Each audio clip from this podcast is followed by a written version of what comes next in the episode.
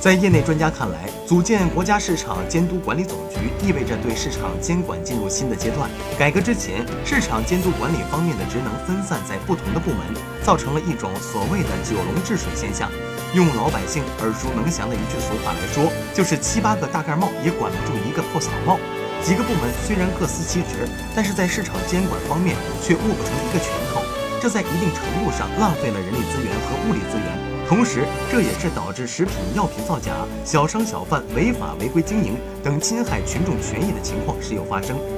总局设立之后，对于市场的监管力度会有所加大。随着这种监管力度的加大，对产品质量的保障和预期就会更高。产品质量更高，老百姓就可以买的放心，用的舒心，这样就可以进入一个良性循环过程。